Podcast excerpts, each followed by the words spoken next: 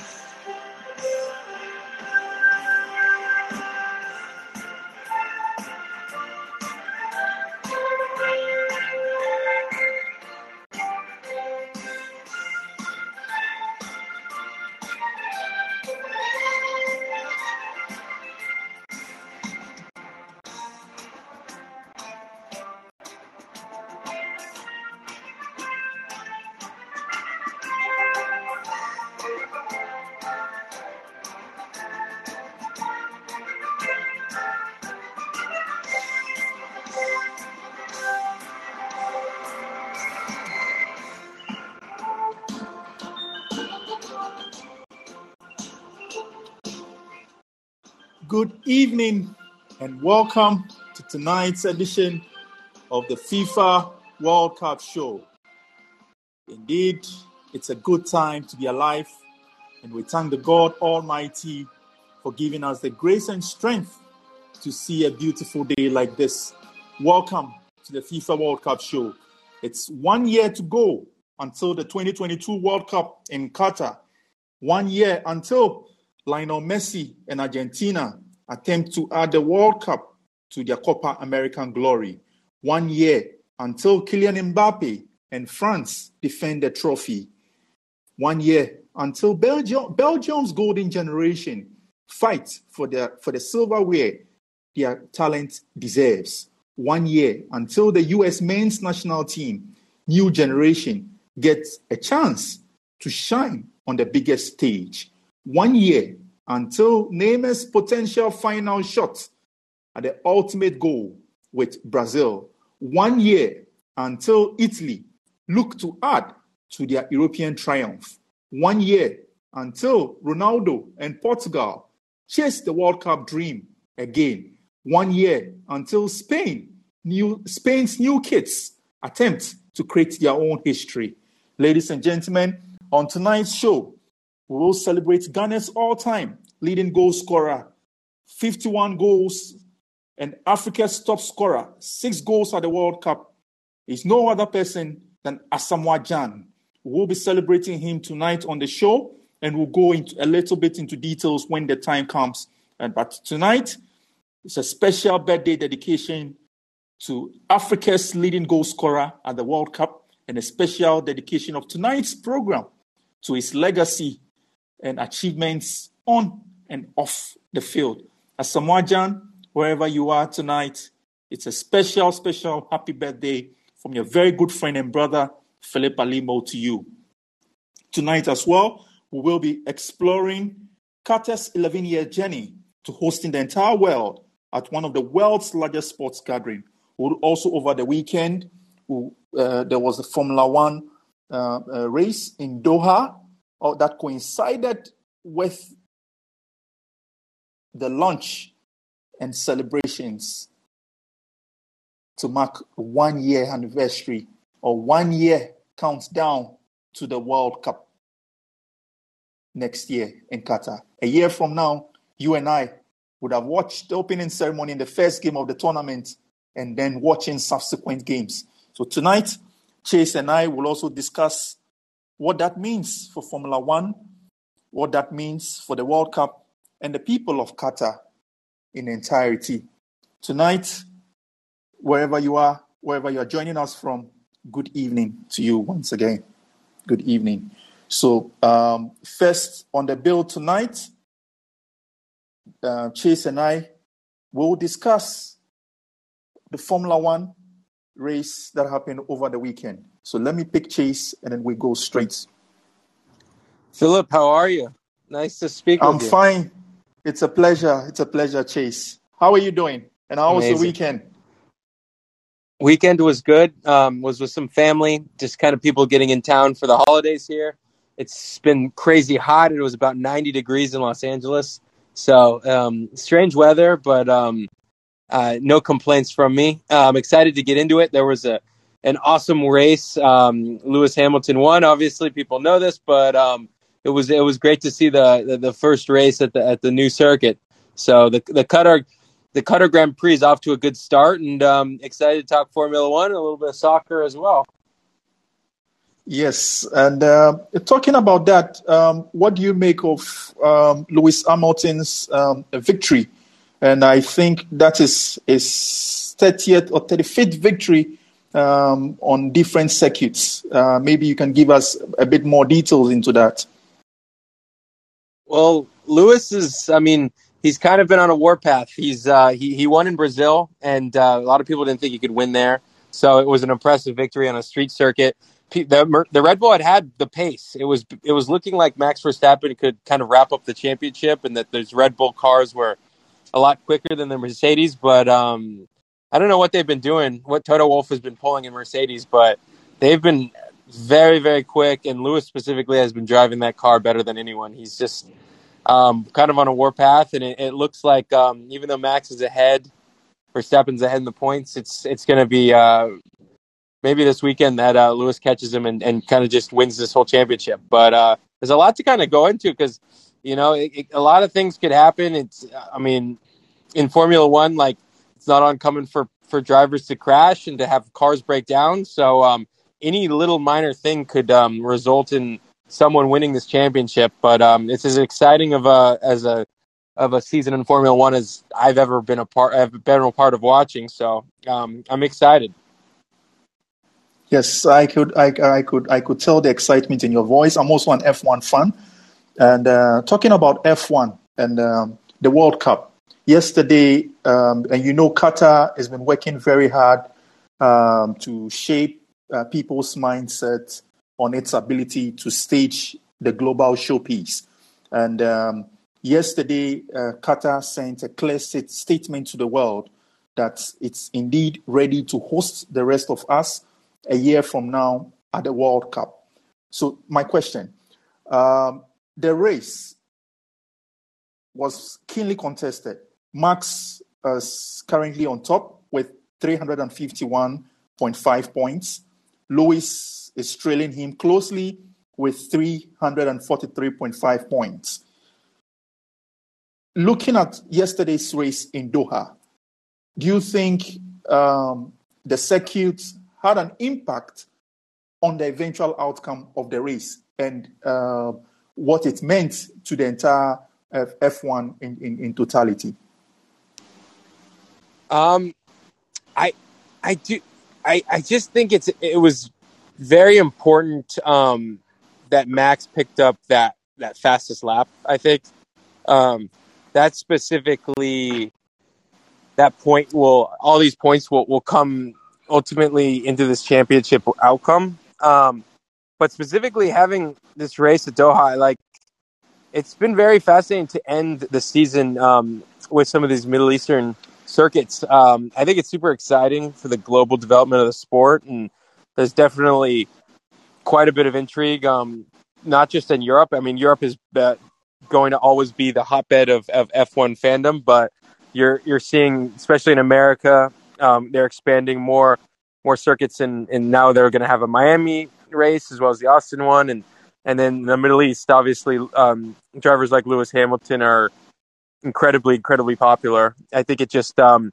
it's great for the sport, and uh, this this um, this specific championship race couldn't have come at a better time because I think it's captivating a lot of just more casual fans that haven't been following the sport because it's it's it's hard to just follow a sport where you know the Lewis Hamilton's just going to win every year. Um, having this season with um, with an actual comp- competition involved, it's it's just it's it's good for it's good for viewers. Yeah, and um, talking about competition, that reminds me of the F1. Um, is I think is it 2014, 2015? If you can, you can, you, you, I stand to be corrected. Where the race was defined was was was defined and decided on the last day with Nico Rosberg. I think that was 2015. Yeah, in Abu uh, Dhabi. maybe 2014. Was that uh 20? Let me look. You're t- are you talking about Lewis Hamilton's first um championship?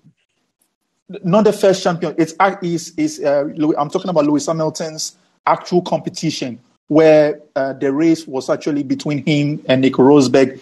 It went it went neck to neck right until the final race day in Abu Dhabi. I think this was 2014. Oh, okay. I think so. I think 2014. I'll double check that though. And um, I think um, uh, this season we are we are having we are going to have something similar. And um, for example, if Lewis wins in Saudi Arabia with the fastest lap and Max finishes second, they head to Abu Dhabi Grand Prix in the final race on equal points. Do you think Max can sustain the race and win? Or do you think Lewis would defend his title once again and stamp his authority as a king of the of the circuit? I I actually think that Lewis is going to to win, uh, and I and I say this as someone that roots for for Max to win. I want to see new blood, but it's just going to be hard for me to see Lewis giving it up. He, I think they have this car going super fast. Max is a very aggressive driver, but his his inexperience just has shown itself this season. He's had a few opportunities, um, specifically the first race of the year, like to win it, and he just hasn't. He's he's been over eager and, and has been outdriven, frankly, in somewhat of a faster car than Lewis. So I have to give the edge to Lewis. Oh, awesome, awesome, awesome, Chase. Just before we wrap up with you, Chase, what do you think of Qatar's preparedness to host the world at the, at the, at the World Cup next year after yesterday's uh, Formula One race in Doha. Listen, Philip, I have to be honest with you. I think there's still a slight chance that they change the location of this World Cup. Uh, I I think that they're they actually showed a little bit. I mean, the fact that they were able to host a very a successful Grand Prix was good, but I don't know. Um, FIFA is a different animal. There's a different uh, politics behind um, all these teams, and uh, it would not shock me to see this World Cup moved even at the last minute. Wow, wow, wow. That's some wild uh, uh, um, assertions there um, from Chase. Uh, Chase, thank you very much. It, has been a pleasure having you uh, this evening um, discuss uh, last night's Formula One race in Doha. And um, tonight we'll continue the rest of the program um, where we celebrate Ghana's all time leading goal scorer, 51 goals, um, Africa's top scorer, six goals at the World Cup, Asamoah Gyan. And um, let's take a look back at his six goals at the World Cup. We take the feed. Here's a chase for Gyan. He's one on two. It is Gyan. He's in the area. He scores!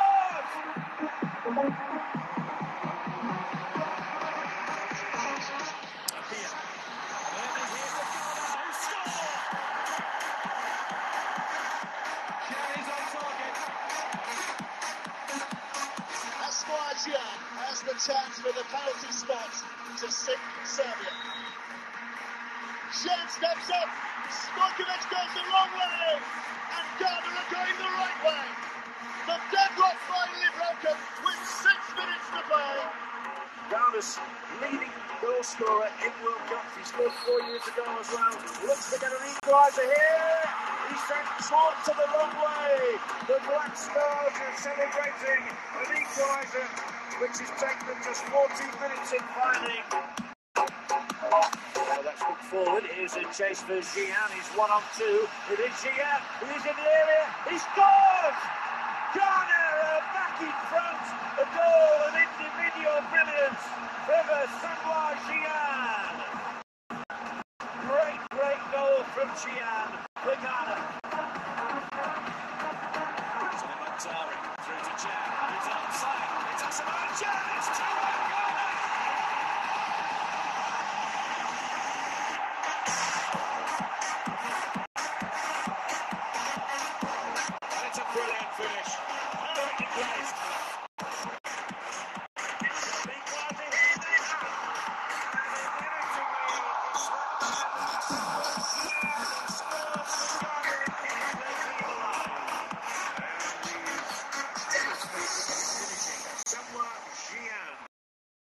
That's Asamoah Gyan's six goals at the Mundial. And um, top, top, top, top African football legend and world football legend. Asamoah Gyan, wherever you are, it's a happy 36th birthday to you. Um, for the purposes of our listeners and those tuning into the show who don't know who Asamoah Gyan is, Asamoah Gyan is the first man to score in nine consecutive, consecutive major tournaments, major international tournaments.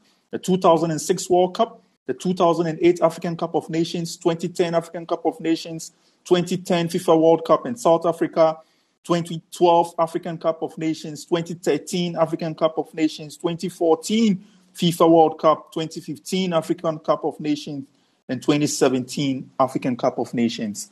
That is Asamoah Gyan for you. He's, he is Africa's leading goal scorer at the World Cup and Ghana's all-time, all-time goal scorer with 51 goals, with 51 goals. And talking about his goals, um, we, we caught up with the legend and uh, to ask him um, to describe what went into some of his goals from the at left, the the Mundial. So we take I the feed. remember the captain of the team that was Stephen Appiah. He just lobbed the ball in with his right foot. And there was one defender, uh, Thomas Alfozi or something. Yeah, he was in front of me. He dived to hit the ball. He couldn't get it. So the ball came like that, something like that to me. So I just have to just sit down and then shoot it like that. It was the fastest goal in the 2006 World Cup. It's also a record there. So um, I have signed. Yes, and that is Asamoah talking about the fastest goal in the history of the World Cup.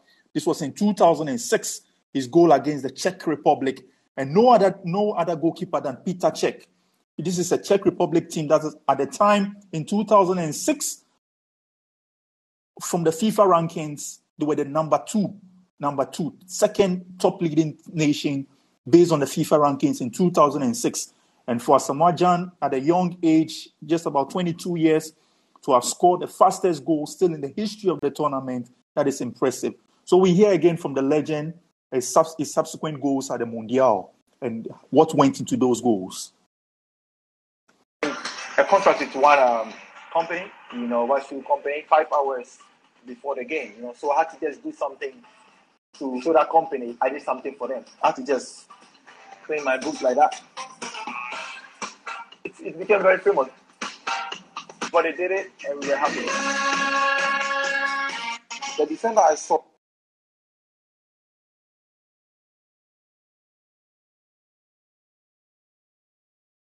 you know, shoe company five hours before the game, you know. So I had to just do something to show that company I did something for them. I had to just play my book like that.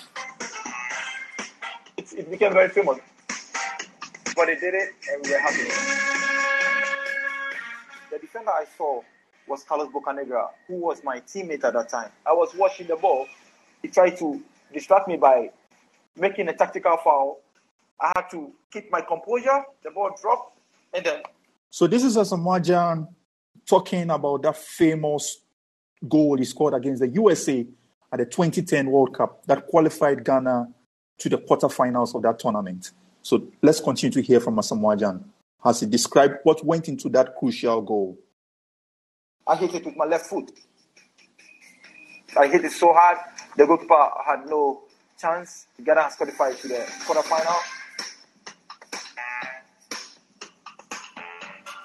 Okay, so next, Asamoah will be telling us what went into that goal that he scored to give Ghana the 2 1 lead at the 2014 FIFA World Cup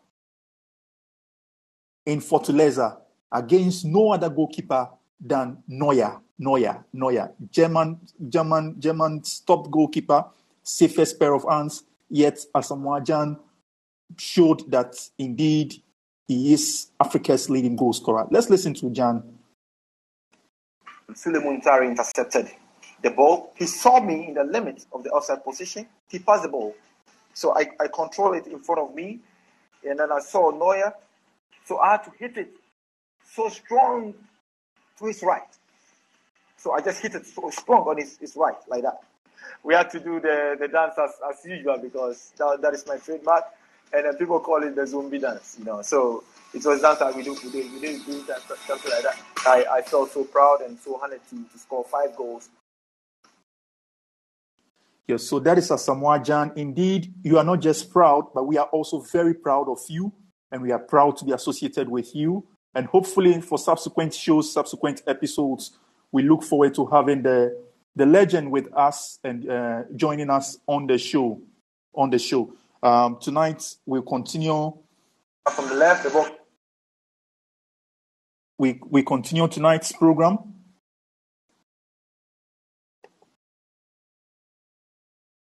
We continue tonight's uh, tonight's program, and we'll, we'll, we'll be taking an interview from him um, to describe to us what went into his footballing career, his journey in, in, in, in football, his, his, his journey in football, and everything that concerns that concerns him. But then, um, whilst we, we, we try to get the feed,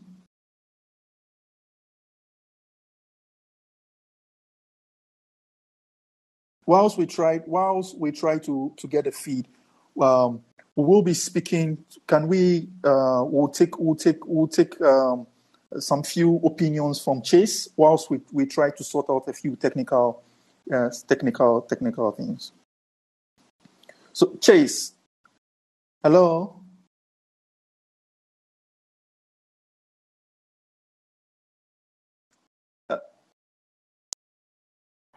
Hello. Yes, Chase. So whilst we wait to um, to to take Asamoah Gyan's interview, um, could you please um, share with us more light on why you think um, Qatar will not be in a position um, to host the rest of the world next year?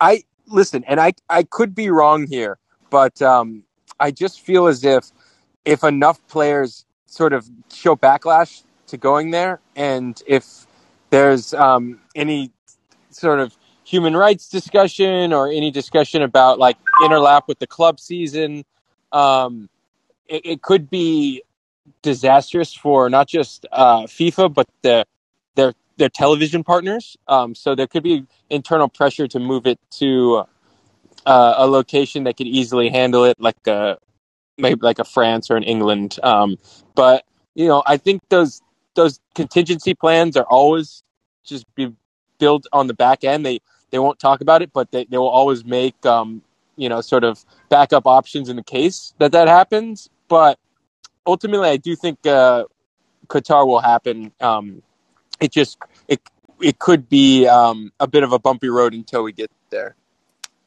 Yeah, yeah, yeah. I totally agree with you. I totally agree. I totally agree with you.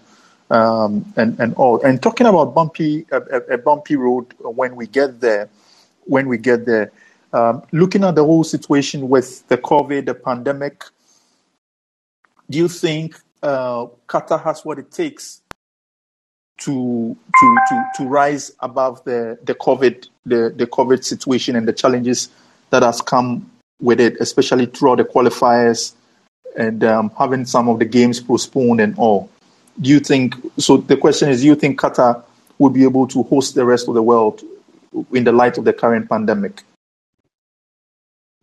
I ultimately I think they'll throw enough money at it that they that it'll help um, solve a lot of the issues. Um, we've seen big sporting events happen. We saw the Olympics go through. We we've seen obviously the NBA bubble being the first big um, undertaking. So there's sort of a playbook for how to handle like large sporting events in the light of the pandemic. But um, you know, it's it, it's such a player focused you know endeavor. You you just want it all to make sense. You don't want it to feel like um, this these squads aren't sending their best players and and guys are just sort of taking this one off because you know we only get this World Cup four four time you know every four years, so you just you just want to make sure it feels special and uh, as an American fan, I, I'm really excited about this team. I think come next year, like you could have a really strong group of players, like Pulisic we talked about, but um, even Dest and some of some of the other like McKennie. I think that this team could be really strong, and especially if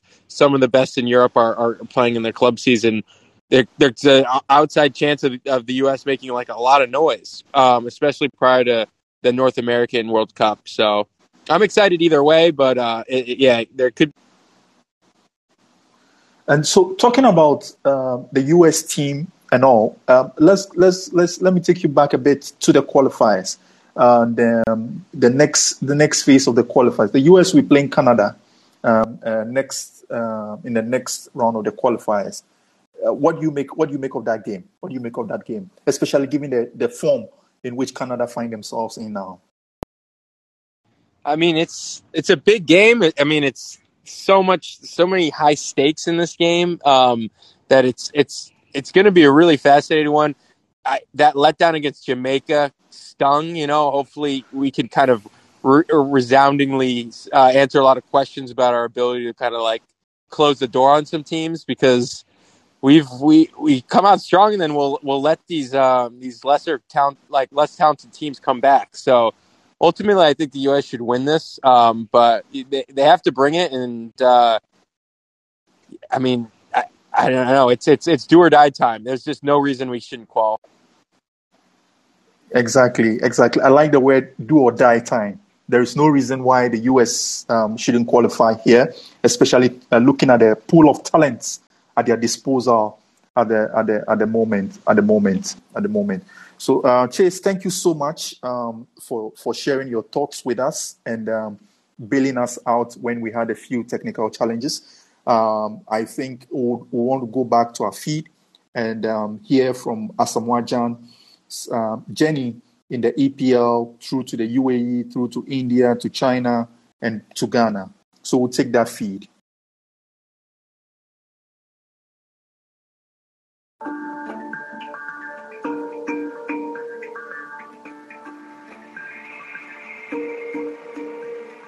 Set. Ghana take on Uruguay in the World Cup quarter-final. It was one of the best World Cups I've ever seen. Africa was hosting it. Great moment.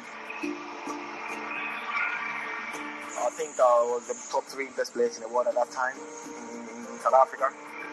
Well, just when you thought the game was going to a penalty shootout, Asamoah Gyan now has the chance to send Ghana through with the last kick in extra time. Whether you like it or not, you cannot escape. You are in a cage. You have to fight. Asamoah Gyan. Oh, he's missed it. Would you believe it? Heartbreak for Ghana.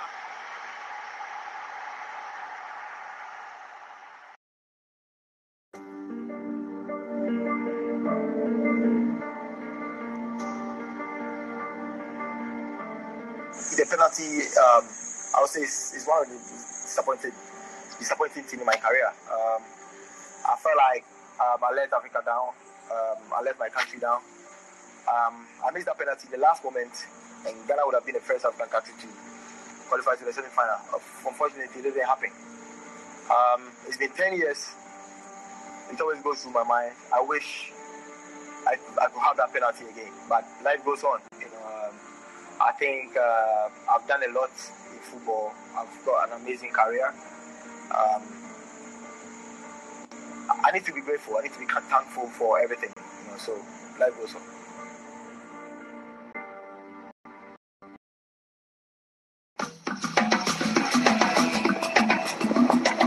I was born. I was born in Accra. I born and bred in Accra. You know, so I always tell everybody I'm an Accra boy. And my father was um, a football player. Uh, he didn't play to the professional level, but he was he was a very good player. My mom was um, was also in sports. She was in the national team the, the, the netball team, you know, and uh, uh, so you can see the sports is in the family. Nice strike! Wonderful goal! Wonderful Yeboah! Great influence, Tony Yeboah. I remember he was making Ghana so proud. You know, I, anytime I see him, I have to just go sit in front of the television, very close range, to see him um, scoring goals. Uh, when he was playing for Frankfurt, And then Leeds bought him. Tony Yeboah was one of the great strikers um, I, I, I, looked up to, you know, when I was a kid. And um, my dream was to also play in England at that time. Uh, I was playing for the Liberty Academy because my brother also played for Liberty.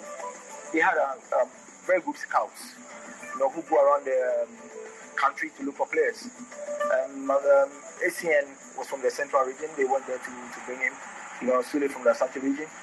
You know, um, there were a lot of great talents uh, in Accra as well. You know, so Liberty, I was saying Liberty at that time was was a special team.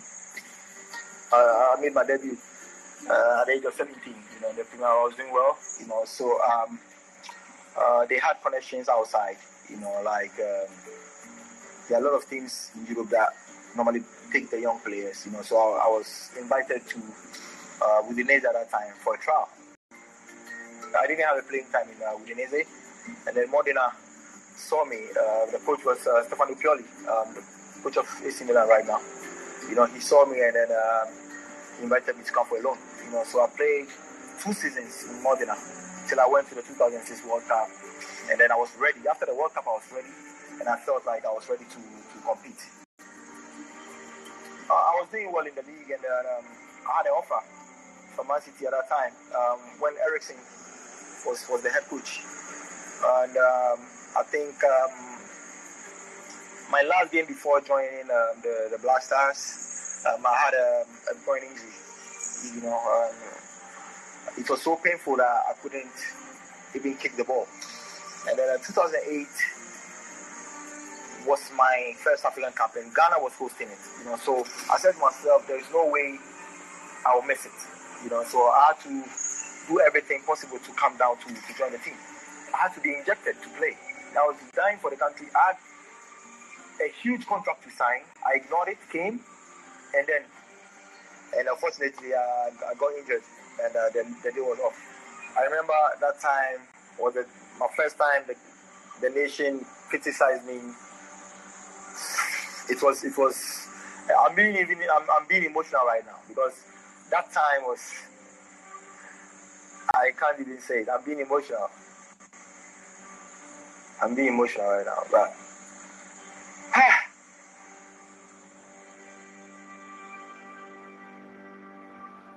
um, I owe the fans a lot. I left to Sunderland to Al Ain because Al Ain made an offer, and I think I need to clear the air. You know, when they made the offer, it was Sunderland who agreed because I didn't know anything about um, Al Ain at that time. I felt like they needed the money. Um, I have to go, you know, and this is the truth about my move. When I, when I went to China, um, that was my biggest deal in my career. So when I went to SIPG, that was when the injuries started. You know, I tried myself to come back uh, because of the mental toughness. You know, but anytime I'm on the field, I'm, I'm I am able to deliver. That is the that is the most important thing. That's what makes me happy. But after my um, last club in India, Legon City contacted me. I went there to see them, and as a professional with my experience, I felt like it's the best for me. I'm back after 17 years, and I think um, I'll bring exposure to the league. There are a lot of players in the Ghanaian league who look up to me as well. So the most important thing is to bring more exposure to the league. Yeah, that is Africa's leading goal scorer at the World Cup and Ghana's all-time goal scorer, Asamoah Gyan. And uh, what a touching, what an inspiring story from Asamoah Gyan. We heard him speak, give us first-hand experience how he felt missing that crucial kick at the World Cup against Uruguay, what went into his goal against the USA in 2010 to qualify Ghana to the quarterfinal, his career in, in, from the EPL all the way to the UAE, to India, to China, and coming, coming back after 17 years to play in the Ghana Premier League. I think Asamoah deserves to be celebrated. And uh, tonight on this show, like we always do, and what this show is all about. We celebrate an outstanding Ghanaian talent, an outstanding African talent, and an outstanding one of Ghana's biggest exports to the world. Ghana's biggest export to the world. Asamoah wherever you are tonight, or wherever you are that you'll be listening to this podcast, happy birthday to you. once again from Philip. And um, going to our next episode, uh, we'll be looking at Qatar's preparedness uh, to host the rest of the world.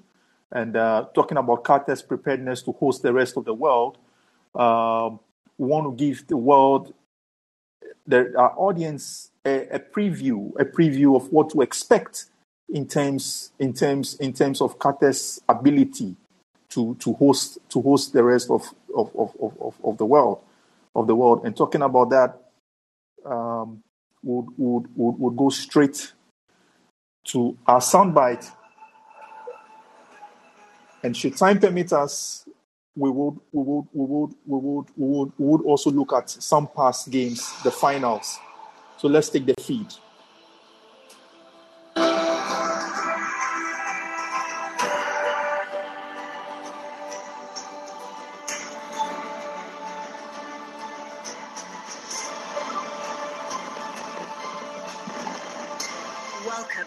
FIFA World Cup Qatar 2022 monthly magazine show. In this first episode, we recap Qatar's journey in the last 10 years.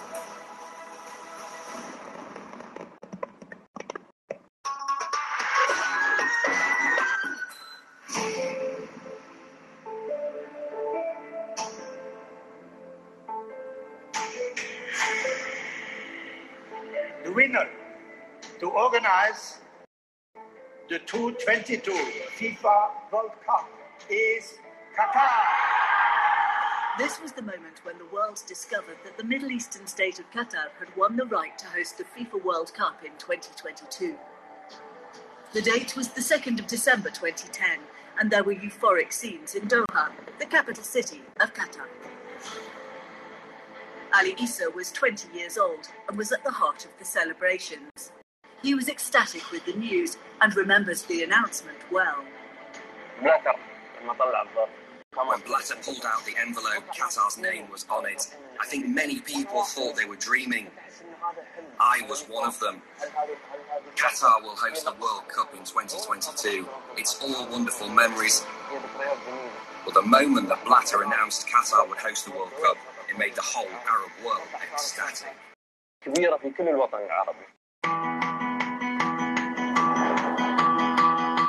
Qatar is a small country, but with giant aspirations, and the work began immediately to create a complete infrastructure suitable for welcoming millions of football fans to the biggest show on earth. We view sports not just purely as a participatory event or something that we can come and host or whatever, but it always was an opportunity. It was always a catalyst. It was always a vehicle to take us from one state to another, from one position to another. We're crazy about football. We love football. The Middle East. And that's Hassan, the chairman of the local organizing committee, speaking. So we listen to him. Is, you know, one of the most passionate regions that love this game from all walks of life and all walks of society. Qatar is no exception. The Arab world really wanted to host this tournament. You know, there's a passion for it, and we believe that we were in a position to be able to host and prepare ourselves to host it on behalf of the Middle East and the Arab world. Eight football stadiums have been planned specifically for the FIFA World Cup, and all will be completed by the end of this year. Dreamt up by some of the world's leading architects, the stadiums for the first World Cup in the Middle East are some of the most ambitious, visually exciting venues ever conceived. They're designed to reflect the rich culture of Qatar, and while it's important for Qatar to honour its past, the stadiums have been built with three leading edge priorities in mind access and comfort, sustainability, and post tournament legacy. Each stadium had a unique story beyond the World Cup, beyond being a stadium. Our aim was for the, for the, for the stadium itself to be a center for the community. Now, that's having said that, of course, you know, we ensure that each stadium is unique, represents something unique, att- attached to the heritage of, of uh, the state of Qatar and the Arab world.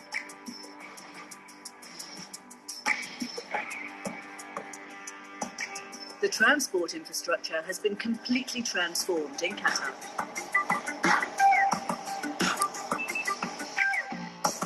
We look at the metro lines, and we wanted to make sure that. So this is Nasser Fahad Al Khater, the CEO for the FIFA World Cup speaking about Qatar's infrastructure development and its preparedness to host the rest of the world. Let's take the feed. Most of the stadiums are accessible by these metro stations. Also, the road infrastructure, which is almost almost complete. We're probably around 90, 95% complete with all the roads infrastructure. I mean, we see this huge change uh, in the roads here in Qatar. And uh, for us, we feel that, you know, it'll make it very easy for the fans to get from, from one place to the other. Fans would actually be having the opportunity to see more than one game in a day. And I don't think, you know, this is ever going to happen again.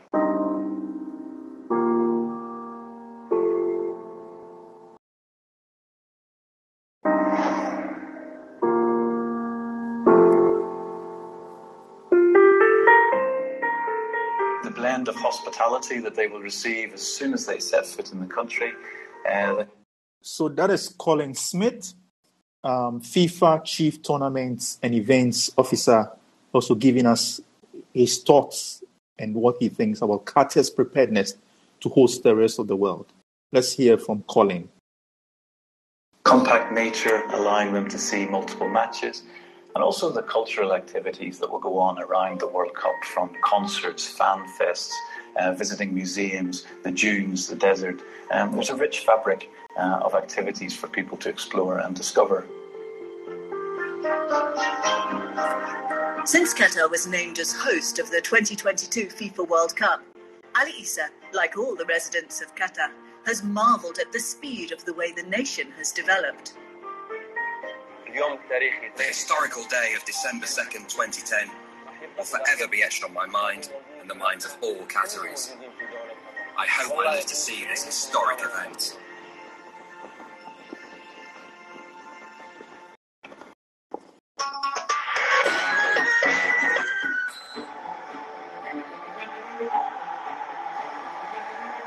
1st of February 2019 was a day of huge celebrations for the Qatar national football team.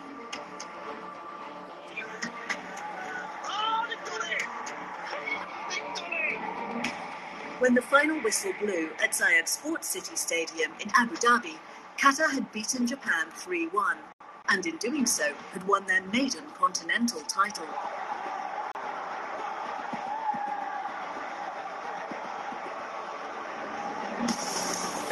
This was the perfect springboard for the country that will host the FIFA World Cup in November and December 2022.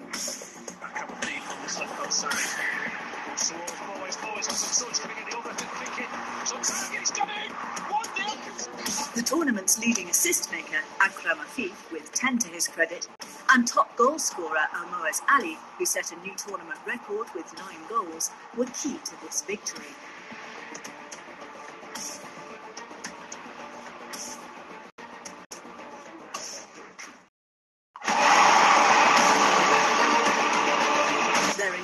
Story began under the tutelage of Felix Sanchez at the Aspire Academy in Qatar. The head coach developed this group of young players and turned them into Asian champions. Very happy for for the players and all the people in Qatar that they are supporting. So that is head coach of the Qatar national team, Felix Sanchez, uh, speaking to us and telling us what he thinks about Qatar's national team preparedness and winning the 2019 Asian Cup tournament, which is their first major trophy as a nation. So let's hear from Felix Sanchez. Supporting us from the beginning, very well deserved, very happy. No words. For the players, it was the culmination of years of hard work, learning from some of the greatest football minds, using the latest methods in one of the most advanced footballing environments in the world. Aspire Academy was founded in 2004 to scout and help develop Qatari athletes, while also providing them with secondary school education. And here were two of its finest students celebrating on a global footballing stage. اسماير اكيد هي الاكاديميه اللي Aspire Academy has certainly made me the professional player I am now. It has paved the way for us to become professional players. It has provided us national team players.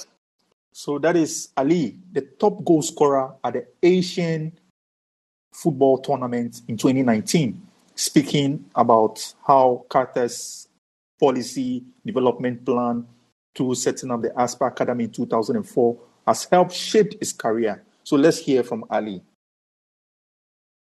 With so many fond memories, going back to our early club careers, it has helped us tremendously, both in our studies and football careers. When we were kids, we were only focused on football. But when we entered the academy, we learned what football was all about while continuing our studies. We became very good students, as well as very good footballers. Young footballers at the academy are given the opportunity to test themselves regularly against international competition. Every year since 2012, Aspire Academy has hosted its own prestigious football tournament.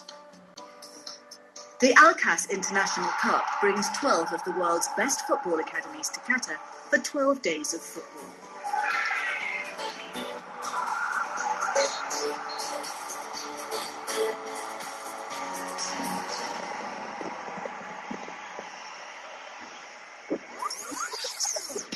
Back in 2013, exactly six years before the Asian Cup success, the head coach, Felix Sanchez, was the mastermind behind a 3 1 victory for Aspire Academy against their Liverpool counterparts.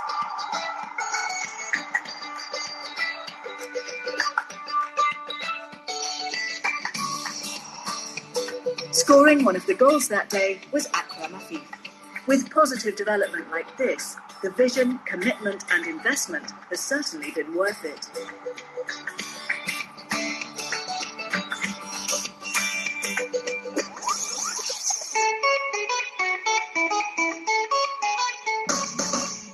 Fast forward six years to February 2019, and having returned home as national heroes, the Asian champions had no time to rest on their laurels.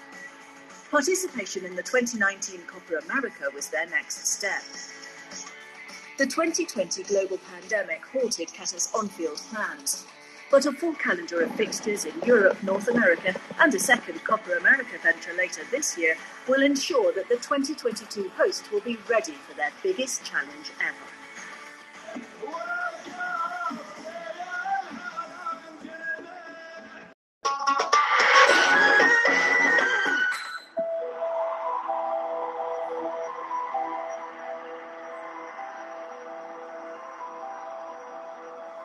Three hundred and twenty-six days after French fans celebrated their second FIFA World Cup triumph, the 850 matches plus qualifying process for the next edition started in June 2019.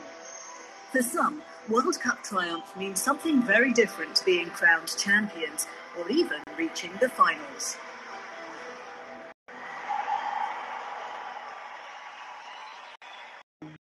The launch of that long and winding road to the 22nd FIFA World Cup was in Asia. Pakistan and 11 other nations entered a preliminary knockout phase. We came here despite the tough situation in Pakistan. Some players couldn't come, but most of us did. We are here for our country and for this flag. We love representing our nation and will make them proud.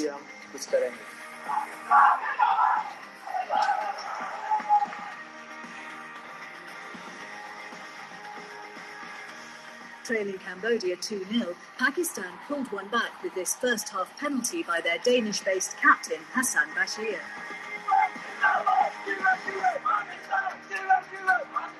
But two unanswered second half goals brought an end to Pakistan's dream of reaching Asia's first round group stage.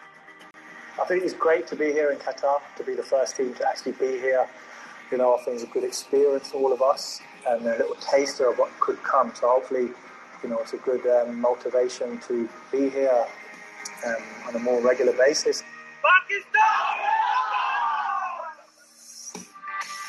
For the first time, FIFA did not stage a centralised qualifying draw. Asia was the first to map out the road to Qatar for its 40 remaining nations last July. Group winners and the top four runners up will advance to the final 12 team qualifying stage. CAF held the draw for the next stage of their qualifiers last January in Cairo. The six rounds of 10 group matches are scheduled between June and October this year. The 10 group winners will go into a further draw for five final playoff series.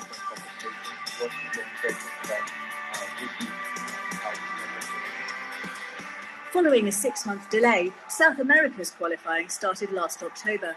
Colombia's 6 1 humbling by Ecuador was their worst qualifier defeat in 43 years. With 14 rounds of matches to be played, Los Cafeteros are hoping to return to the big stage for the seventh time.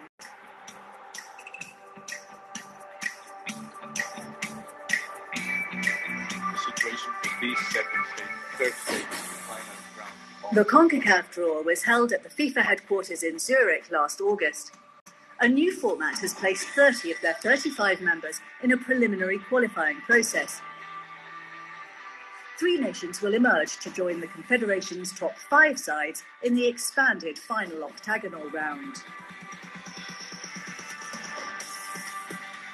Europe were the last to stage their draw. UEFA's 10 group winners, along with three playoff victors, will make up the continent's 13 team contingent for the finals in Qatar in 2022. Two-time Oceania finalists New Zealand and 10 of their fellow OFC nations are slated to start their delayed qualifying process in late June.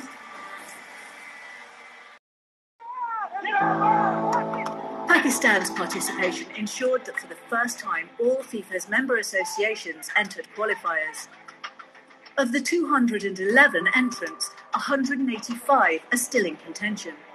They'll face each other and a global pandemic on and off the field when qualifiers in Asia, Europe, South America, and CONCACAF resume in earnest in March.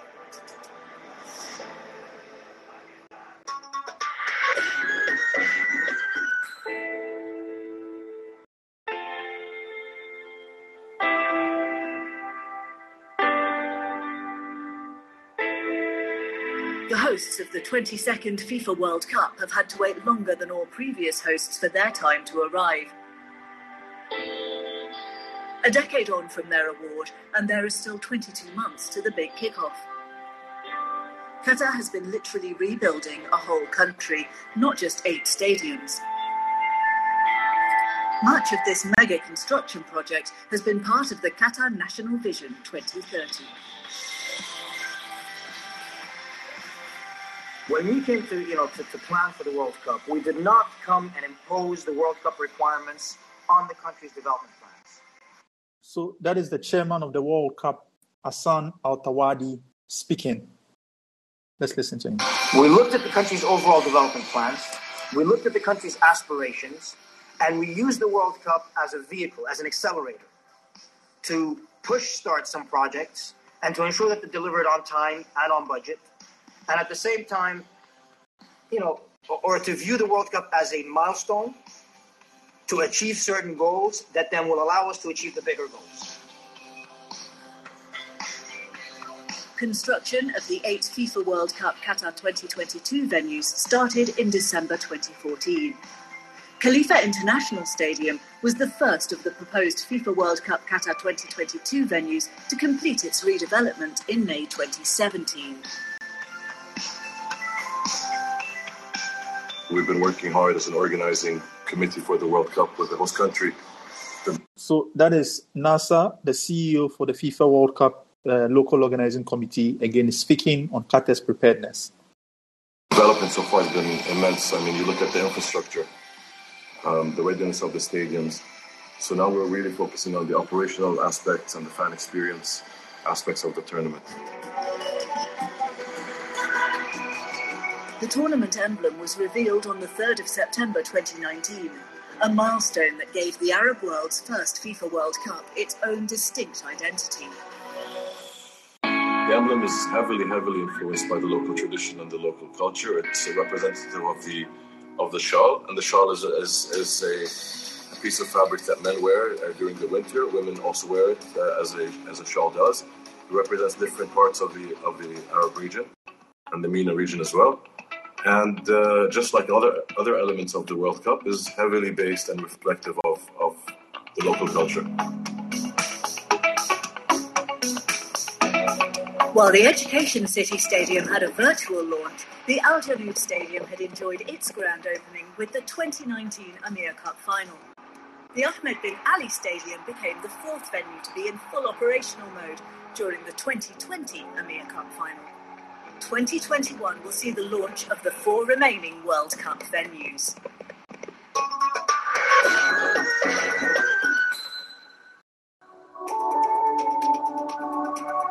The 24th of July 2020. The 16th season of the Qatar Stars League resumed its schedule after a 139 day hiatus. Football, like all aspects of life, came to a complete halt last year. To restart, football authorities would have to plan meticulously to combat the spread of COVID 19. And when football did resume, there was no doubt who the heroes were. Our scope was to provide medical assistance to everybody in the country. So, this is the medical technical consultant for the Hamad Medical Corporation, Ahmed Garabi, speaking about Qatar's preparedness from the medical side and what the pandemic, uh, uh, the challenge of pandemic threw at Qatar and how Qatar rose above the challenge to prepare for the World Cup. So let's hear, hear from uh, players, officials, delegates, uh, uh, spectators, uh, contractors, broadcasters, uh, workforce, volunteers, everybody must receive medical, primary and emergency medical coverage With such extensive care, Qatar Stars League crowned their 2019-20 season in late August. The Asian Football Confederation took note of that achievement and sought Qatar's assistance to stage their own interrupted prime club competition in a centralized format in Qatar. When we heard that Qatar would be hosting the Asian Champions League, So this is Dr. Mazen, the emergency medical doctor for the Hamad Medical Corporation, and uh, he's speaking about the structures um, Qatar put in place um, as a result of the pandemic and how Qatar responded to the pandemic and hosted um, uh, uh, part of the Asian Football Confederation's tournaments, and how Qatar also hosted the last FIFA World Club Championship. So let's hear from Dr. Mazen Sharaf. I had a strange feeling being the middle of the COVID 19 pandemic. We still had not recovered from the pandemic. People were still afraid of gatherings and tournaments. But Qatar is used to facing challenges and succeeding. This characteristic is embedded in us. We accept the challenge and take responsibility.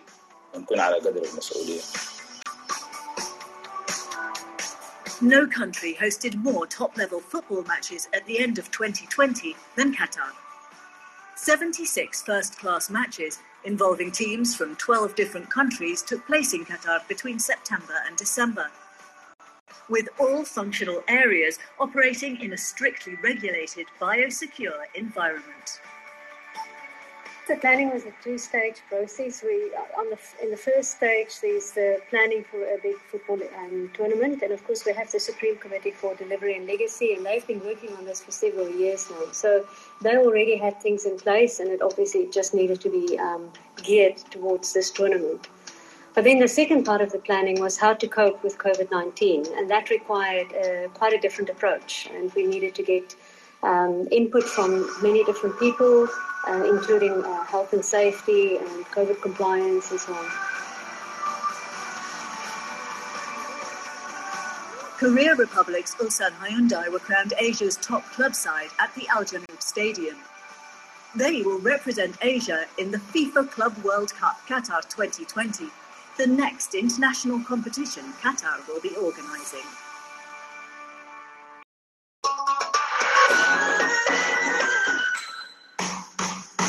Nine years after Qatar was awarded the hosting rights of the FIFA World Cup, the country staged its first full FIFA competition in December 2019. Club champions of FIFA's six member confederations and their fans descended on Qatar to contest the 15th FIFA Club World Cup.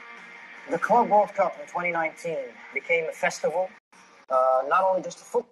So we have the chairman of the local organizing committee, Hassan, speaking about how Qatar used the 2019 FIFA World Club Championship to send a message to the world that it is ready to host the rest of us. So let's listen to His Excellency Hassan Al Thawadi speak. Festival, but it was just a big festival a musical festival, a sporting festival, a cultural festival, and so on. There was a lot of gems that we picked up from these. It confirmed that we needed to do it. Continue doing is communicating to fans, listening to fans. We went to Liverpool. We spoke to the spirit of Shankly. We spoke to Liverpool fans. We engaged with the, uh, with the Flamengo fans. We engaged uh, with, with the Mexican fans. We engaged with the Tunisian. We listened to them. What, what was it? What was the concern? What was the issues? Highlighting the issues, communicating to them what Qatar was like. Flamengo fans needed very little encouragement, as they'd been waiting 38 years for this moment. Over 10,000 of them had to make last minute arrangements to travel 11,000 kilometres to watch their beloved Rubro Negro repeat their 1981 triumph over Liverpool in the old Intercontinental Cup. Sadly for them, Liverpool's Brazilian star, Roberto Firmino, sealed a 1 0 extra time victory for the Reds, their first ever FIFA Club World Cup title. I think one of the one of the highlights, at least for me personally, was Liverpool winning, champions of the world. It was a great tournament. I mean, we wanted to implement, you know, part of the small little plans that we always talked about that we were, wanted to implement during the World Cup, during the Club World Cup. The COVID 19 global pandemic affected Qatar's plans to welcome more international fans to the upcoming FIFA Club World Cup edition. FIFA and local authorities have, however, agreed to allow local fans in, albeit in limited numbers. Qatar Stars League champions will represent the hosts and open the tournament against Egypt's Al Ahly. We have an important challenge um, league Emir Cup, Qatar Cup, World Cup Championship, and Champions League. We are so proud to represent Qatar, and we want to do our best. This is our target. UEFA representatives Bayern Munich will aim to replicate Liverpool's success and keep the FIFA Club World Cup trophy in Europe for the eighth consecutive season while FIFA and the local organisers will test two more proposed venues for the biggest show on earth. Yeah, that is the FIFA World Cup Qatar 2022 magazine show telling us about Qatar's preparedness to host the rest of the world and what they've been up to over the last 11 years since they had the right and won the bid to host the World Cup. It's been fun. It's been exciting. Another ex- another exciting episode. Um, having you all join us virtually, and those that will be listening to us at a later time once the show is uploaded.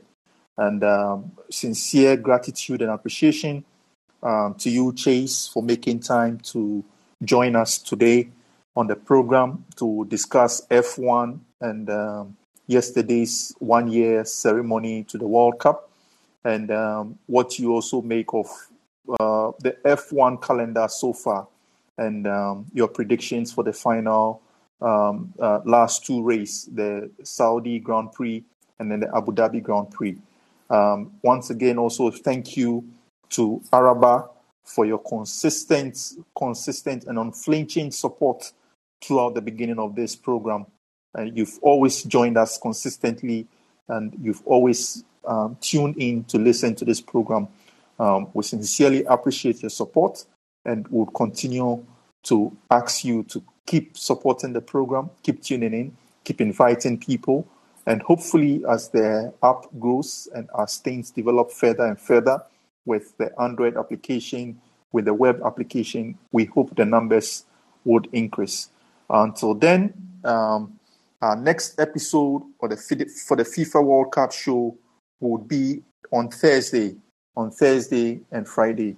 Until Thursday, same time, 9 p.m. GMT, 4 p.m. East Coast American time, 10 p.m. Central European time. It's been lovely, lovely, lovely, lovely time having to spend with you this evening. We'll sign up tonight with our signature tune, the FIFA anthem. Until same time Thursday, it's been yours truly, Philip Alimo, on the FIFA World Cup show. Thank you.